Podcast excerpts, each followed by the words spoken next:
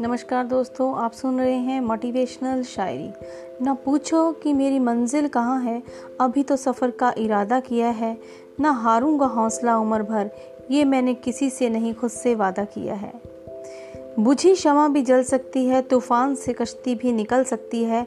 होके मायूस ना अपने इरादे बदल, तेरी किस्मत कभी भी बदल सकती है। दोस्तों, ये थी मोटिवेशनल शायरी। अगर आपको ये पसंद आए तो प्लीज़ लाइक ज़रूर कीजिएगा। फिर मिलेंगे। धन्यवाद।